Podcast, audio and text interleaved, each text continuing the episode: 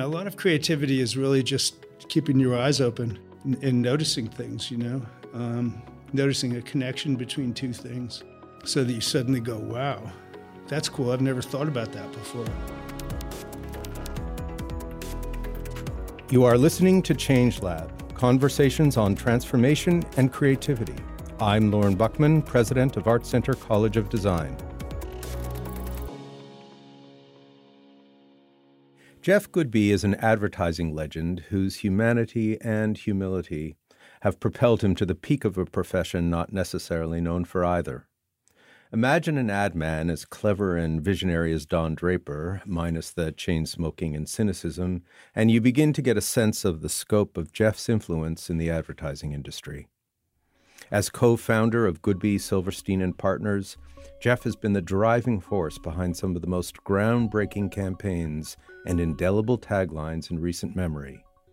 He famously coined Got Milk, a slogan that became a cultural trope that has endured for decades spawning legions of derivations and a whole cottage industry of merchandise bearing his inspired catchphrase.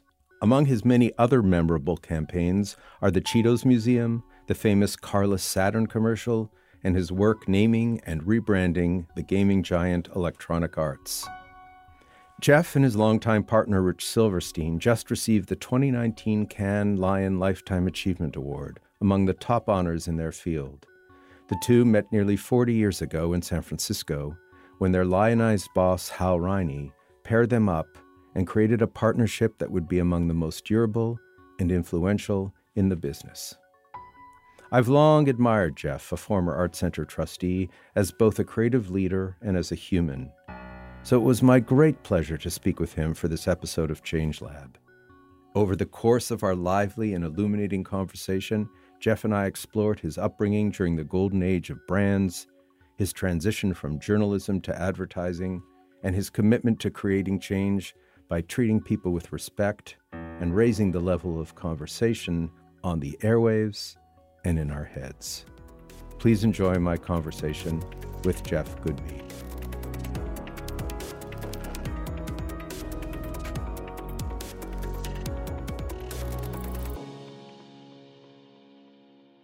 I want to begin by asking you a little bit about your background. Um, you know, I've been able to certainly read about your comments about your mother, who was an artist and a painter, and your dad, who was more business minded, and those things seem to have merged well in you. And to maybe use that as a starting point to get a sense of uh, the creative sensibility you carried as a kid, if you can sort mm. of hmm. take yourself back and articulate who you were, how your creativity was expressed, how it took shape. Yeah, it's interesting because I was thinking about this recently. You know, America, it was the 50s when I was a kid, and people really believed in the idea of brands and brand design and packaging and and we didn't have the cynicism about it that we do now. We came out of World War II and I think people were just so happy to be back in life. And my mother had this faith in brands that was unbelievable. It, you know, and when I went over to somebody else's house and you know they had you know Miracle Whip instead of Hellmann's mayonnaise, it would freak me out. You know, I mean, I can just remember thinking the comfort that came with a with that with that familiarity, and uh, I know that that had something to do with me being doing this today. I know it did, just because because it was just such a great simplification of life not just in an intellectual sense, but in a graphic sense. You know, those beautiful, simple packages in big colors. And, you know, some of the first memories I have of, are of, you know, touching my mother's cigarette pack, the Winston pack, and looking at it.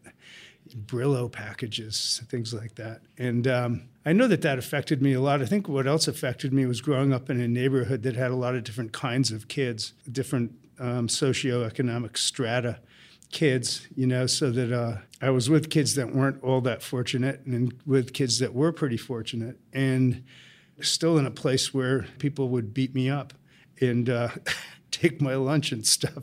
And I think that was uh, helpful in a way. It prepared me for this business. And I, and I also think, you know, my mother, I make a lot of that about my mother teaching me how to paint and draw and so on. She would teach me about shadows and light can remember her setting things up and making me draw them, um, thinking about shapes and and heads and how faces worked and so on. And you know, in in, time, she uh, let me mess around with her with her oil paints, which was fun because the smell is really addictive. Still, my favorite part of oil painting is the smell. But it, it, was important to have her try to increase the technology of what I was doing, not just give me a box of crayons and expect me to amuse myself. And, you know, in later life, I tell people, I'm just so thankful for being able to draw things because, you know, in the middle of a meeting, I can just grab a piece of paper, draw something, hold it up, and people go, oh, I see. That's great. You know, I draw my own storyboards. I, you know, I still, I still do a lot of drawing and painting. Let's fast forward. We'll go to higher ed, and you major in journalism. I did, and I, ma- I majored in English. Weirdly enough, you majored in and, English. Um, I wanted to be a writer. I was on the Harvard Lampoon, and I wrote uh, funny pieces and drew cartoons, and um, I really enjoyed that. You know, I thought that that's probably what I'd be doing. Uh, when I graduated, I started uh, I started working at a newspaper, which was not funny, but uh, fun. And I think you know it taught me to do things quickly and to care about what people at the other end thought. I was listening to something that Bill Bernbach, the famous advertising guy, said recently. He said it's it's really important to at some point not just write for yourself, but care about whether the person at the other end is really being communicated with in any way. And I, I, think that working at a newspaper made me make that transition. I had to care about whether things that I did were clear. Right. I think that working in an editorial space like that, where you're not selling somebody something, you're just giving them information, was very important for me. And my partner, Rich Silverstein, worked at Rolling Stone before we, he did, he became an advertising person. So I think both of us have this you know past in which we had to entertain people make beautiful things engage people without any purpose beyond giving them information beyond giving them something pretty and so i think that that's affected the advertising that we've done you know i think our, our advertising is more like journalism than other people's we're not didactic we try to approach people at a higher level. So let's talk about that transition in your career to advertising. And how did that happen? I moved to San Francisco because my uh, then girlfriend, now wife, didn't like living on the East Coast that much. And I said, you know, okay, I'll move to California where she was born, but the only place I want to live is San Francisco because I think it's the only place in the state that I can handle. And um, she said, okay, let's try it. So we moved here, and um, started interviewing. And I was going to, trying to get a newspaper job or a magazine job because that's what I was doing. And I decided uh, that wasn't really working. So maybe I could think of something else to do. And I thought back to being in college and being at the library looking at design and advertising magazines like Graphis and Communication Arts and things like that, which I always thought were pretty cool. And I had grown up in the atmosphere of the, you know, when I was a, a teenager, the, the advertising was pretty good. And, you know, so I remembered the Volkswagen ads and the Alka-Seltzer ads and things like that. And um, I thought maybe I could do that. There was no internet, so I got the yellow pages out, started going from one agency to the next, just calling them up. I had no idea what, what I would find. And um, I wasn't having much luck getting any traction at these places with my, my newspaper portfolio and drawings. Um, and one day, the creative director at McCann Erickson, Charles Martel, told me that I would have to go home and write some advertising if I wanted an advertising job. And he gave me a little formula for that, which was um, make believe you're working at an agency where they're doing a great job on some account and uh, write three more ads on that account, make believe you work there.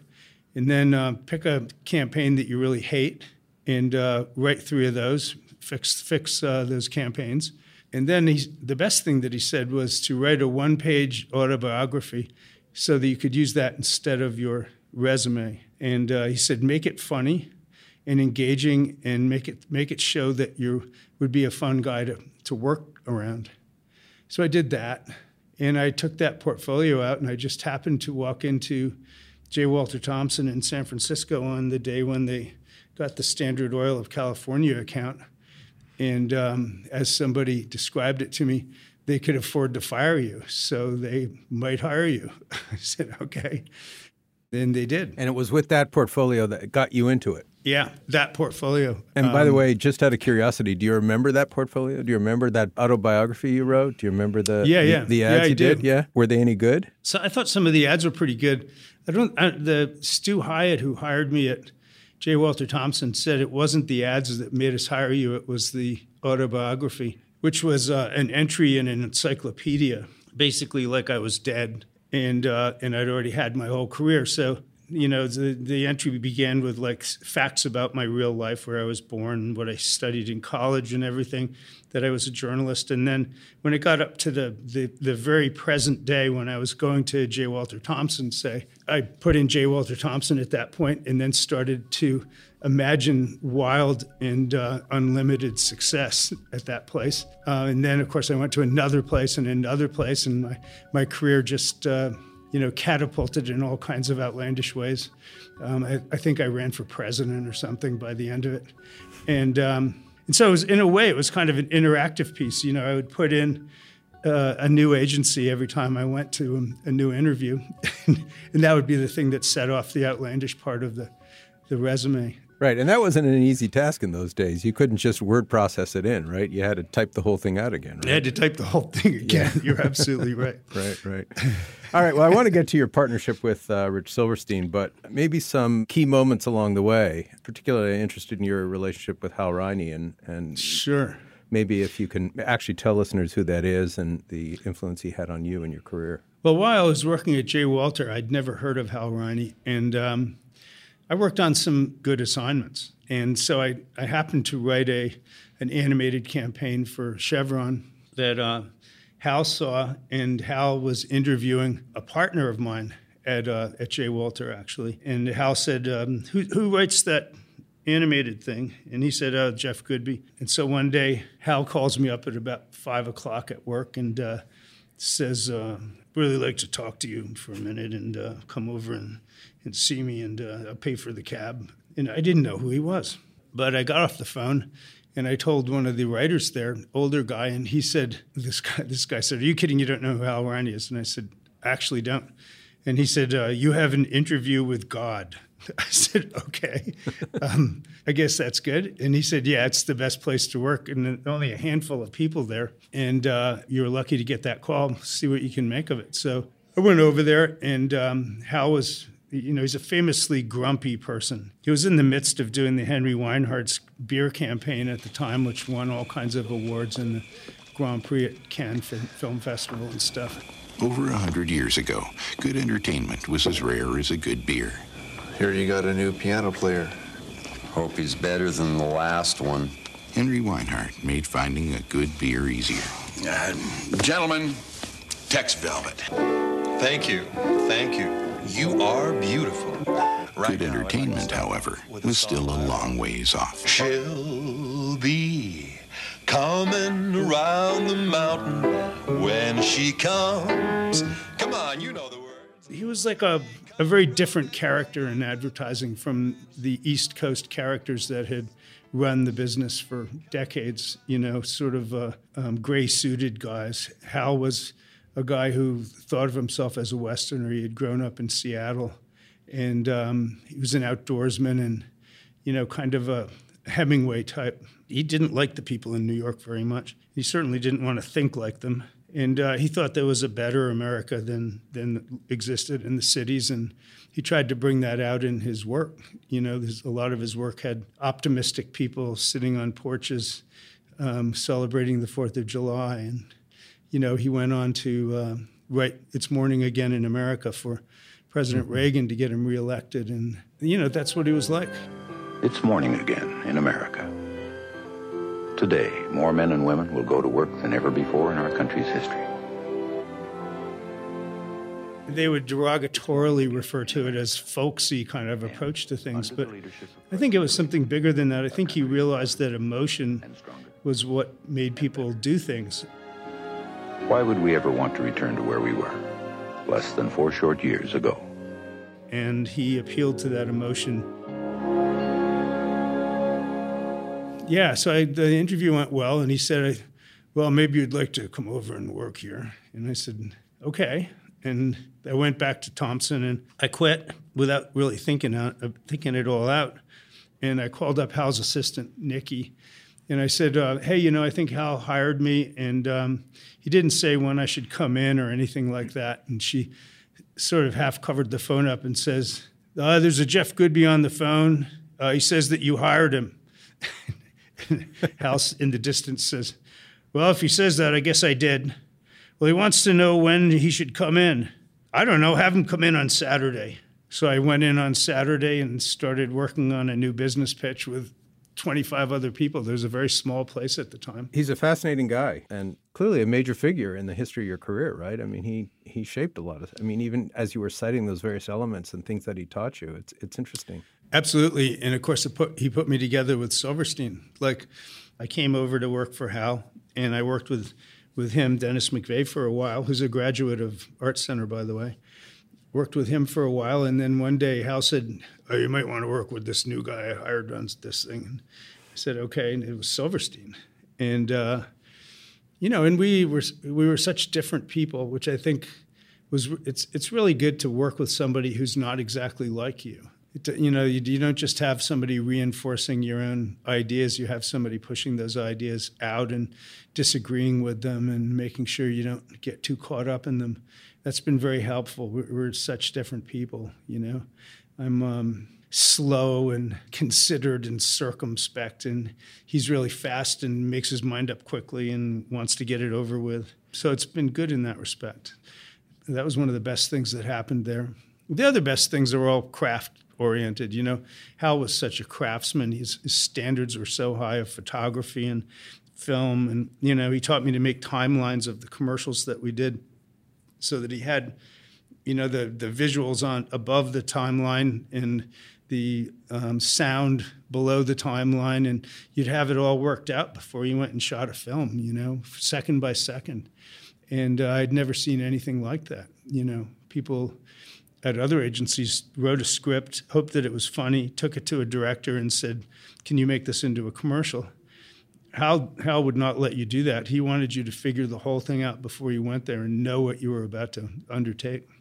So back to your relationship with Rich Silverstein. Mm. So he puts you together. You're working well together. You're complementing each other. You got a good dance going. Yeah. And in 1983, you decide you're going to partner up and start your own firm. Well, yeah. While we were there, we met Andy Berlin, who was a uh, another writer at Hal's Place, and as so often happens in life, you know, Andy was very unhappy in a place where Rich and I were very happy. And so he was always like, let's go start a company. Let's go do something on our own. Well, a, a freelance account came along called Amazing Software. So we started freelancing. the first thing we, we did was rename this company Electronic Arts. It was a computer game company, became very big. At the time, computer games were kind of like little floppy disks sold in plastic bags that were stuck on a hook. and uh, we had come from the world of record albums. So we made like little record albums that were about mm-hmm. as big as CD mm-hmm. cases that held them. And, you know, and Andy and I would write extensive, uh, humorous and, and poetic, weird copy for them. Rich designed these beautiful things, and um, we started doing like cover after cover after cover because EA was succeeding. And um, it became clear that we could start a company with the income that we had from it. One day, we just went down and quit, rented a room, $500 a month down near the wharf in San Francisco, and sat around waiting for the one telephone that we had to ring. When it did, it was usually one of our friends asking us if we were okay. um, it was adventurous and, and good. It was a it was a good thing to do.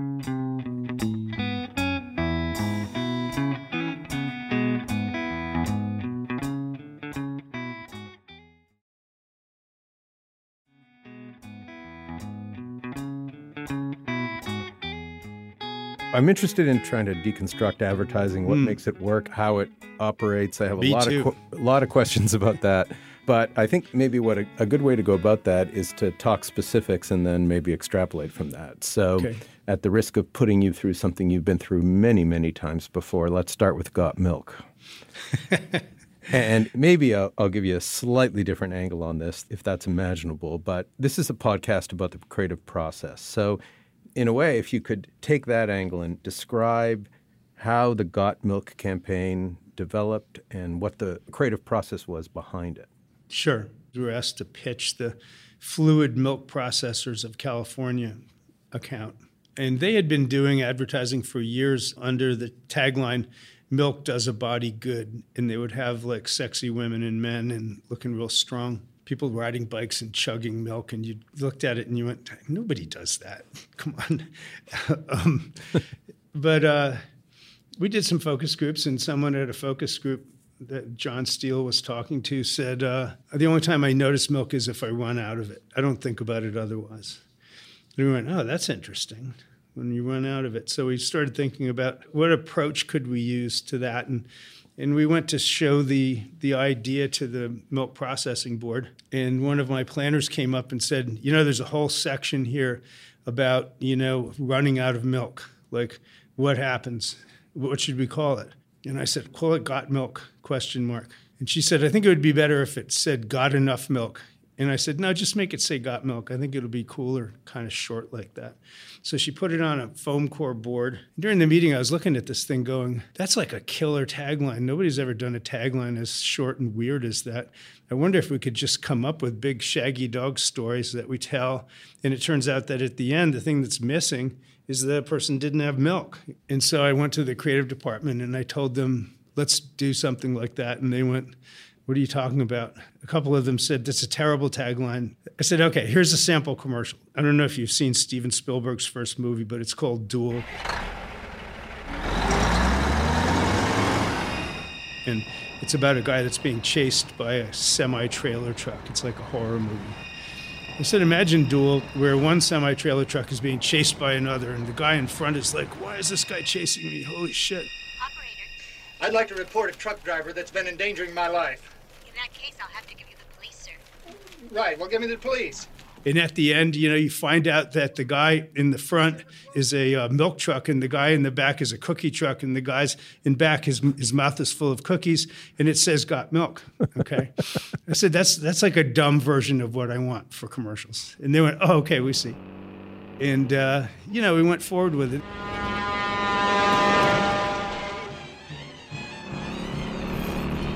So I just want to return to this moment of you do this focus group, somebody Yeah. makes this comment, and then out of Goodby's spontaneous mind, again, this kind of almost improvisational thought comes got milk. Yeah, I mean, uh, and and you know what? I have no idea how that happens. Um, I just know. Right. Uh, Maybe I'm just a chronic oversimplifier. But what also interests me is it came spontaneously, and then when somebody suggested that you amend it, you were a man of your convictions. You knew that it shouldn't be, right? You knew that actually the word enough between those two words would have ruined a great idea.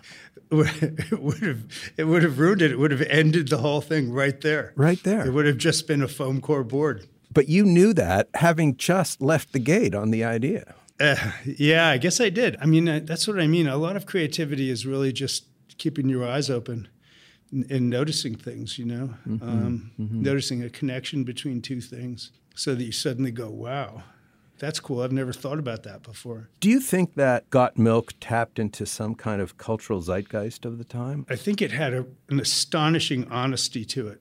Like they weren't selling you anything; they were just going, "You got any of it?" right. And it wasn't even a company. It was not even a company. It was its own brand. And of course, the, the milk processors, they would rather have not have it be so brandy because if you were the, you know, the Clover milk guy, got milk got sort of bigger than your than your own milk brand did. Exactly. Yeah, and I think uh, going back to the 50s and the simplicity of the packages we were talking about, I think it had that, you know, it had that feeling of lasting simplicity to it. Yeah. Now, the award winning, amazingly funny uh, Michael Bay directed another Art Center alum, Yes. Aaron Burr, Hamilton Spot. Can you talk a little bit about that? What was behind it? How did that evolve? What was the creative process that informed that? Maybe even as I say this to you, Jeff, if you could also just give a quick description of what that spot was. I think one of the things that the Got Milk campaign did was it asked you to, you know, have a really big, lush story that ended with this tiny little crumb of a tagline at the end, and that the, the crashing to that tiny little ending was really pleasurable. So, what kind of big stories could we do? You know, we thought up this and that, and one of the stories that came in was from Scott Burns, who's now a director and writer.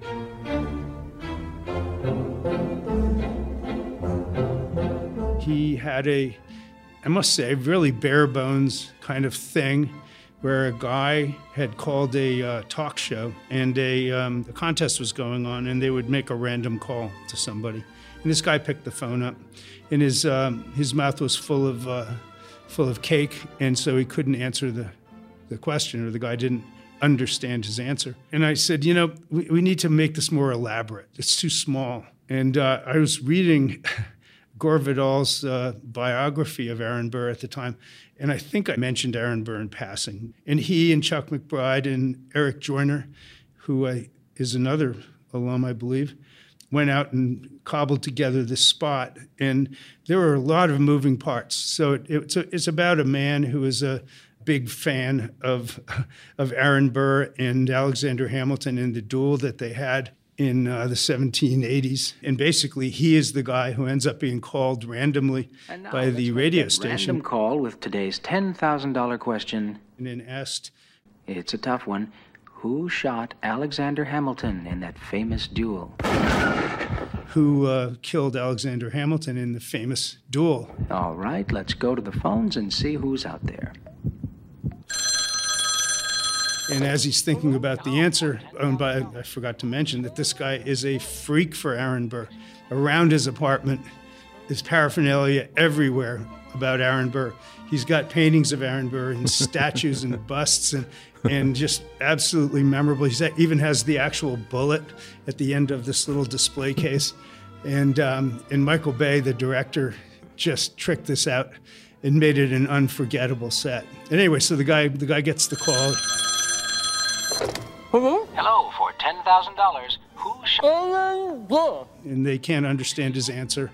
And um, for $10,000, uh, once again, who killed? And the guy's like saying, and they can't, doesn't get understood. And says, okay, well, s- sorry, sorry, we'll call you next time. I'm sorry, maybe next time. Better luck next time, and hangs up, and it says "got milk" at the end. Got milk. The whole thing is just a, I you know, it's probably the the best single commercial I've ever worked on. It's it's put together perfectly. It's completely brilliant. And it has a kind of life to it and hilarity to it and cleverness to it that I want to get to because I, as we figure out what advertising might be and when it really works, that's a hmm. great example. So let's just talk a bit about some of your others that I love. I, I just, you know, chose my favorites. The Cheetos Museum campaign, a more recent one from 2017. The Cheetos Museum is probably the thing that when I give talks now, people they ask about that more than anything else. And you know, the idea was just simply everybody that's eaten Cheetos in their life has looked at them and gone, that one kind of looks like a cat, you know, or something. And and we went, let's just make a museum out of these things. Let's have a contest where you get like pr- cash prizes for sending in pictures of Cheetos that look like certain things. And so I think we got a $60,000 cash prize out of Frito Lay to start the thing. But then we, we started putting, posting the thing online and it was really popular. And uh, so we went, let's make a physical museum. Let's actually get these uh, Cheetos from people, and not just have them send pictures, and we'll display them. So we displayed them in Grand Central Station like they were an art thing. and then people started like uh, selling them on eBay to each other. It was crazy. They were selling Cheetos on eBay. That looked like Abe Lincoln and, and the Statue of Liberty and that kind of thing, right? Yeah. Yeah. yeah. Statue of Liberty. And then one guy had a Cheeto that looked like Harambe. And that got bid up to hundred thousand dollars on, on eBay, and they and they did a they did a thing about it on the the news section of Saturday Night Live. A Cheeto that looks like the gorilla Harambe was sold on eBay for nearly $100,000. The buyer is actually a little like Harambe. So the thing just took off like crazy. It just because it was based on something that was true and that you know it, it didn't seem like advertising. What would you say makes a Cheetos masterpiece? Ah, well, it's all about clarity of shape and depth of color. Only one can be the best. Any prediction of which wing it will come from? Who among us can say where great Cheeto art comes from? Flamin' hot. Actually, it comes from the cheesy side. Definitely. What do you see in your Cheetos? The other one is the Saturn Corporation ad. So powerful. I mean, you were make, clearly making the point about the company that thinks about people before it thinks about anything else. That was the point. We had just started to work for Saturn at that point, and Jamie Barrett came up with this idea for this commercial where people were just walking around in the street and acting like cars. And so people were, you know, they were they're in the lanes out on naked freeways with nothing there except for people all moving in unison down these lanes and people parked in parking spaces waiting and you know, a cop having stopped someone with no car around him and uh, things like that. And at the end, it just said, uh, you know, when we design our cars, we don't think of sheet metal, we think of the people who will one day drive them with some Bach underneath it. And it was fantastic. When we design our cars, we don't see sheet metal. We see the people who may one day drive them. It was an amazing thing to do a car commercial with no cars in it, the absence of cars was amazing. I mean, and there it is again. I mean, it creates something that makes you think and makes you engage in a way and triggers something. I mean, all these examples, all three of these examples that we've talked about Got Milk and the Cheetos and the Saturn commercial they're all triggering something in the imagination of the viewer and engaging us in a certain kind of way. One of the things I like to do at Art Center is I have a rotating gallery of student work. Well, in my office. But there's one piece that's part of my permanent collection, and it's a second term advertising project. And it's a Rawlings ad for Rawlings Baseball. Okay. And it says every Hall of Fame ball has two signatures. One is always the same Rawlings.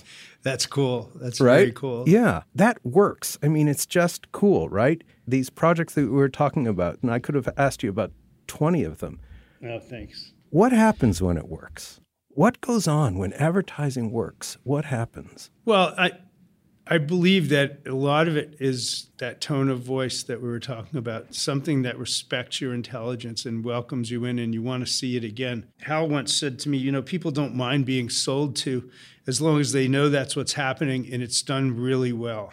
And I think a lot of those rules have been broken in the last 10 or 20 years, you know a lot of advertising is not done really well, and it doesn't tell you that it's advertising. And there's a certain amount of um, entertainment that goes into it that's that's very important to provide. And if it's not there, people resent it or they they don't welcome it into their lives and they don't want to see it again. And so I tell our clients there's perfectly good advertising out there that is not that doesn't respect your intelligence that just works by repetition or nasty uh, music or something and it works fine. And then there's really intelligent advertising and you know what that is? That works fine and we just choose to do the latter frankly. Right right.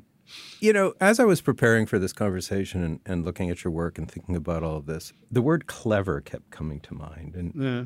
you know cleverness is something that i've never really focused on in any kind of depth um, before, but these examples kind of brought it up. Cleverness connotes, you know, part creative, part intelligent, part funny, part emotional, part mm-hmm. ironic, and it's got all these different elements to it. And it seems like there is a kind of thrill of cleverness that we get when something like you create oh. is so clever. Clever seems to be the right word for it. I think it's a good word. I mean, I think of people like Oscar Wilde when I think of clever, and they take a situation that's, you know, a comment about somebody's clothes or a dinner party or something, and they elevate it to something much bigger. And maybe that's what uh, good advertising does at its best is it just surprises you at how much can be done with a very small piece of media you know? Right. And also, I think there's that.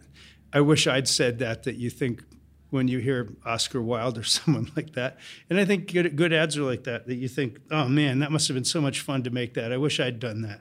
You know? Yeah. They're also like really good or meaningful jokes, right? People appreciate the jokes, and they they appreciate that the jokes solve a problem elegantly at the same time. So that joke about Aaron Burr comes back around to milk, to a truth about milk, and the the, the Saturn commercial comes back around to a truth about people in their cars. You know, and the, the why own a car if it's not thinking about you, if it's not made for you. Right. And right. these are truths, and I think people appreciate it when something clever, like you say, serves truth. The other really interesting part of this, too, is your concept of mass intimacy, Mm-hmm. Which is labeling something that, uh, frankly, I've always been aware of when it comes to pop music and songs.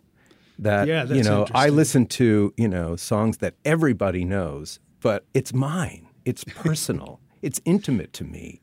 I own that song by Bob Dylan, even though everybody, gazillion people know it, right? That is so true. And and when you first heard it, it spoke to you. Yeah, and You still know. does, by the way. It's Yeah. mine, right? It's a wonderful effect, and of course, it happens in this, the mass word has gotten bigger and bigger. You know, at one time, mass was the circulation of a magazine. You know, it was 100,000, 200,000. Then it became a TV channel, and sometimes that was a million. And then it became the Super Bowl, and suddenly that was 100 million. And now it's the internet, and it's billions of people. Yet you can still find ways of being intimate with them if you uh, play your cards right and come up with a Cheetos museum, like you said, that was not ever advertised in traditional ways. People just felt like it spoke to them. That's an intelligent kind of humor that's, that I am proud to be a part of. Okay, so I want to open up a whole different part of this conversation and try Sure. to understand advertising today. And at Art Center in our advertising program, I mean, we're wrestling with this so much, but I'm, I'm very curious to know how you're thinking about it. And I'm talking specifically about the whole concept of influencers on social media. This notion of people somehow on social media are seeking out or responding to these personal guides right? And that influences are become this new authority in our culture and are really the forces of persuasion for how people think about what they want to purchase, what they want to go forward with, the brands they prefer, the fashions they prefer. It doesn't have the same control, or to use a pun, it doesn't have the same agency. Mm-hmm. Mm-hmm. I don't think that the mechanism is that much different from you know having um, Willie Mays smoke a certain cigarette in a in a magazine ad. To tell you the truth, Uh, Or- or, or to have you know having Bob Dylan mention Chevrolet in some song, and suddenly there's a spike in Chevy sales or something. I- Uh-huh. I, don't know whether it's all that different from that. I just feel like people are more conscious of it, you know. And uh, I do think that it's a it's a chapter, and I think the chapter will end and be superseded by things that are better than that. Frankly, I mean, I feel a certain fatigue happening, and I do think that we will graduate, brands will graduate to something bigger. I, I believe that they will sponsor entertainment that is not branded entertainment. You'll have a BMW channel that you go to to watch a certain series or a certain um, documentary, and people will go, you know, what's it on tonight? It's on BMW. It's on Ford. It's on uh, Frito Lay. And I believe that the magnanimity of the things that we give people as advertisers is going to be stepped up significantly by that kind of a, a mechanism. We, uh, you know, we make so much stuff. You know, we have we have makers inside the company, and I think that makes us unusual as an advertising agency. And you know, it speaks to art center graduates and how much they have to learn. You know, we have animators and filmmakers and you know graphic designers and engineers that electrical engineers and mechanical engineers that make things here so that it's not just a bunch of writers and art directors anymore. And those are in many ways those are people that are inventing new media new ways of doing things with people. You know we did a, a virtual reality experience for the Dalí museum where you put on a headset and walk inside a Dalí painting you know? Right. and we did that all in house we learned all of the wireframe animation ourselves and you know thought it all up and did it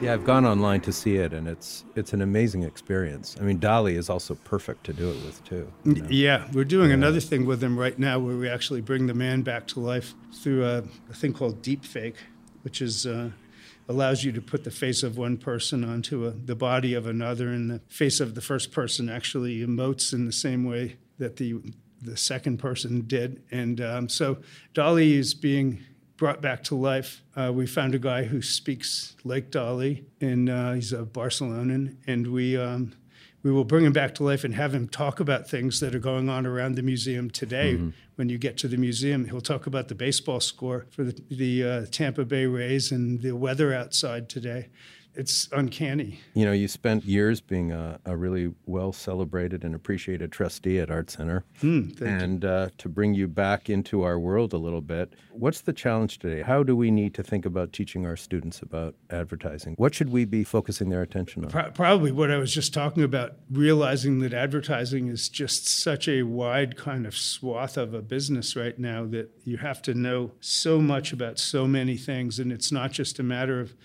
you know, getting into it because you're a writer or a filmmaker, like I wanted to get into it for, but that you suddenly have to think in these crazy, odd ways about, you know, making a uh, an app on a phone that turns images into Cheetos and things like that. Suddenly, it's a much more expansive business, and it's as uh, Bob Greenberg at RGA said to me, once you start thinking that way, it's exhausting for a while, and then it, then it's liberating, and you start coming up with ideas that that you never would have come up with.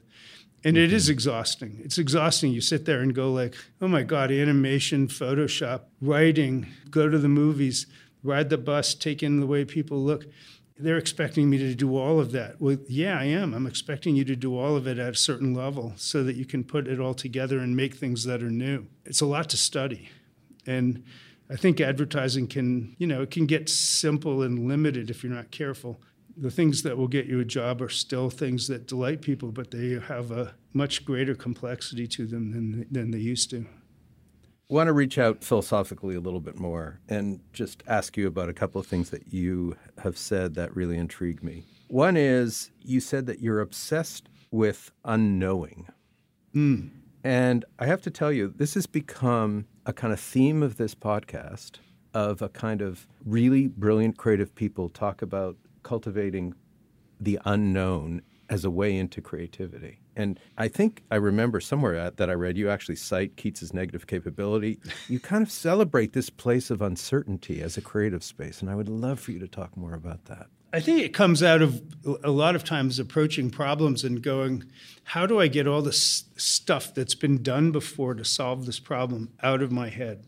How am I going to do that? I can't make believe it's not there. So in a way, you have to come up with this artificial kind of stance of making believe you don't know it. You know, it's a it's an unknowing process. And if you don't go through that process, I think that you tend to take things from the past, mix them together, hope nobody notices that it's half of this and half of that. So in a way, you know, it's it's like learn everything you can about a certain thing and then try to get it all out of your head. And that's not an easy thing to do, but I think it's very important. You know, people like Picasso talked about drawing with the opposite hand so that things happened that you couldn't really control, you know, and it's that's a kind of unknowing process. I think creativity is enhanced by at least trying to unknow what you know about something. Another way of putting it, maybe, is creativity is about a willingness to go into a place of uncertainty. So as you're making it, you are discovering what it needs to be. Exactly. It is an uncertain place. It's you're there by yourself and there's there aren't any signposts, you know. This is some of the most interesting stuff in the world to me.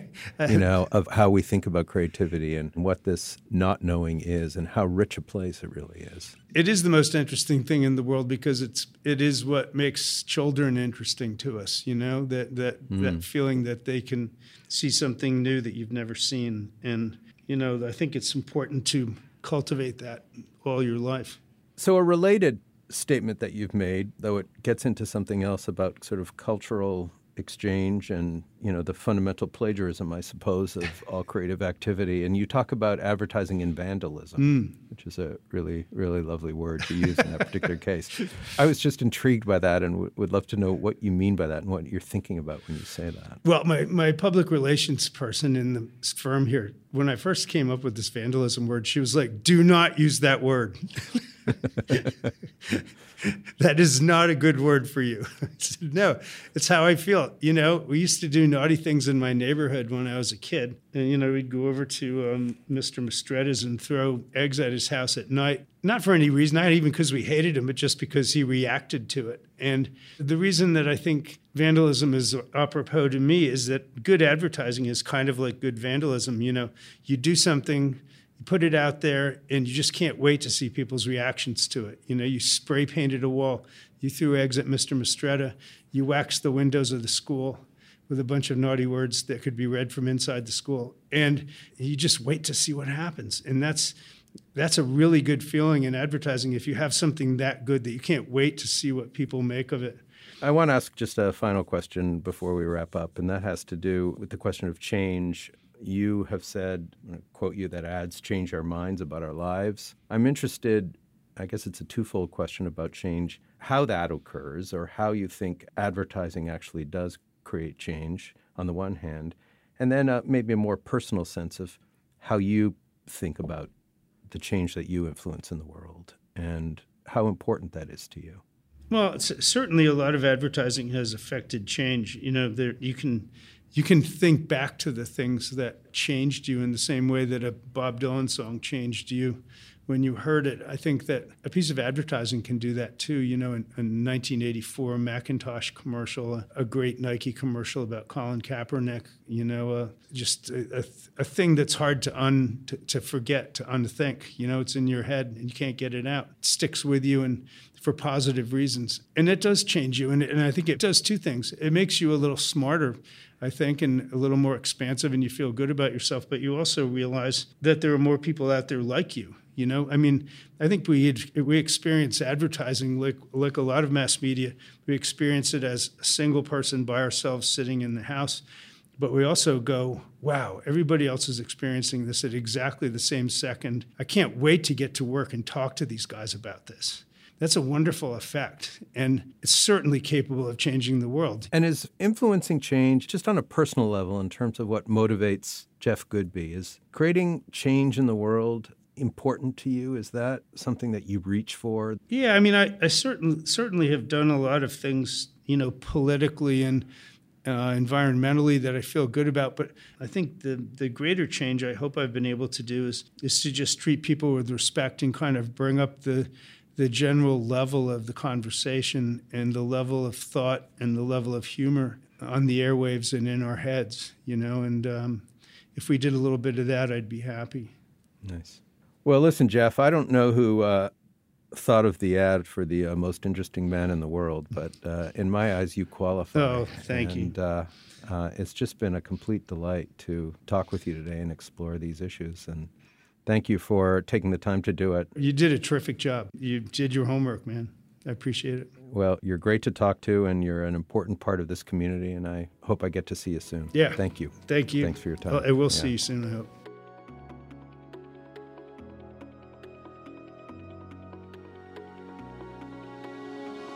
Change Lab is produced and recorded at Art Center College of Design.